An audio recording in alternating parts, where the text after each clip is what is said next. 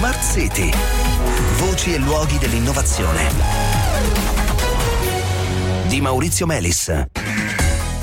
Buonasera, benvenuti a Smart City. La seconda rivoluzione quantistica eh, si avvicina. La prima ci ha dato computer, cellulari, macchine per la risonanza magnetica. La seconda ci darà computer e simulatori quantistici ci offrirà telecomunicazioni ultra sicure e un nuovo tipo di internet, un internet, beh, indovinate un po', quantistica. E non è un dettaglio, nello strano mondo dei quanti connettere due dispositivi quantistici, per esempio due computer quantistici, non significa semplicemente permettere loro di scambiarsi informazioni, significa piuttosto che quei due dispositivi diventano una cosa sola, un unico dispositivo la cui potenza non è la somma dei due ma piuttosto il prodotto. Ed è precisamente a realizzare questo tipo diciamo, di internet, di connessioni che è rivolto il progetto comune con la Q iniziale proposto da Davide Bacco che è un ricercatore di fisica della materia dell'Università di Firenze che si è aggiudicato uno starting grant dello uh, European Research Council che è uno dei più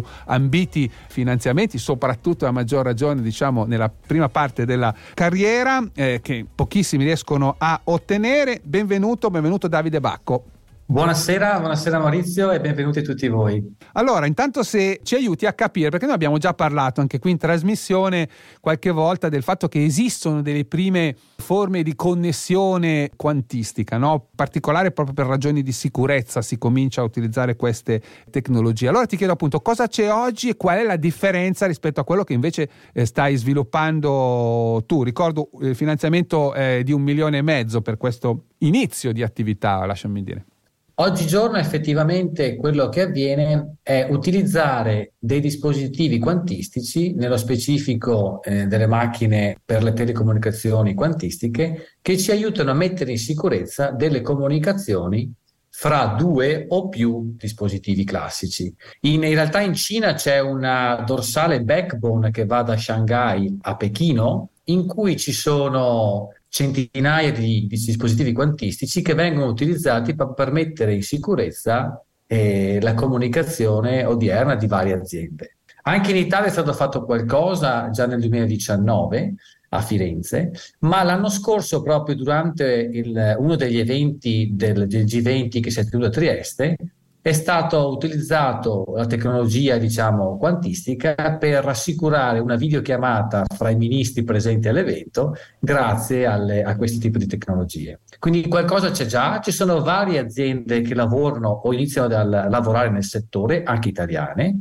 ma vogliamo guardare oltre, vogliamo fare qualcosa di nuovo che ci permetta di ampliare le nostre potenzialità.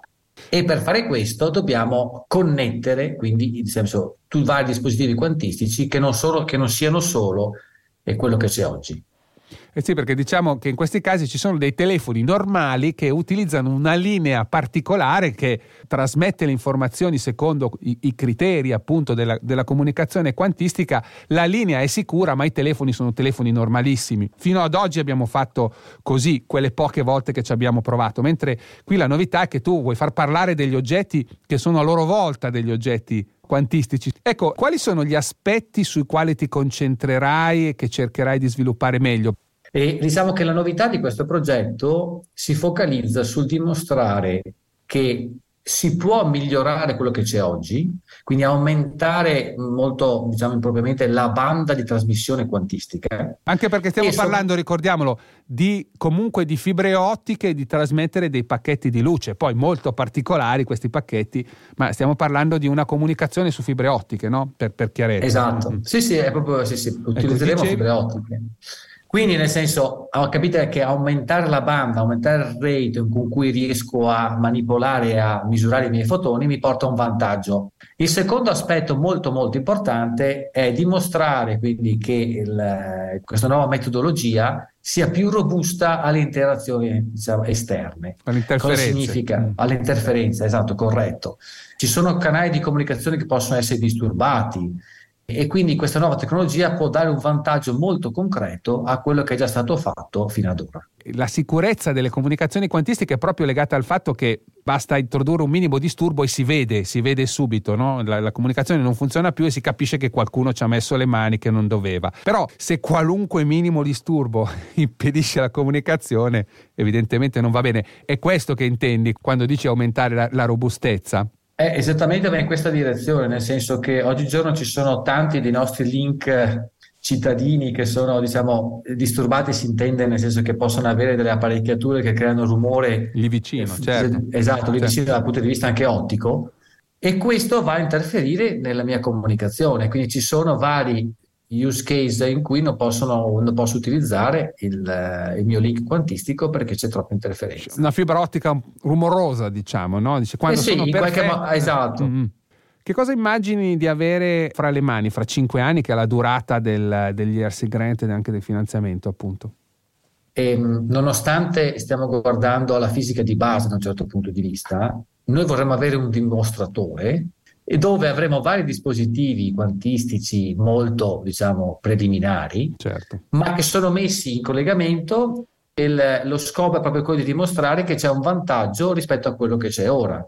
Quello che avviene ora, nel senso, ha delle, delle limitazioni molto pratiche e io vorrò proprio dimostrare che grazie a questo tipo di nuova tecnologia sono in grado di sorpassare i livelli e, e proprio le limitazioni del, della Quindi magari una linea che altrimenti sarebbe troppo rumorosa, come per, le, per, l'approccio di oggi, potrebbe essere con questo nuovo approccio che tu stai sviluppando, adatta, invece potrebbe essere utilizzata effettivamente per queste comunicazioni quantistiche che vorremmo realizzare. Tra l'altro c'è già una startup che si chiama QTI Quantum Telecommunication Italy di cui eh, tu sei uno dei fondatori che è pronto insomma, ad acchiappare queste nuove conoscenze che svilupperete. Grazie, grazie Davide Bacco. Grazie Maurizio, grazie a tutti. Bene, cari ascoltatori, appuntamento a lunedì e domani invece in podcast con Smart City Extra Large. Buona serata.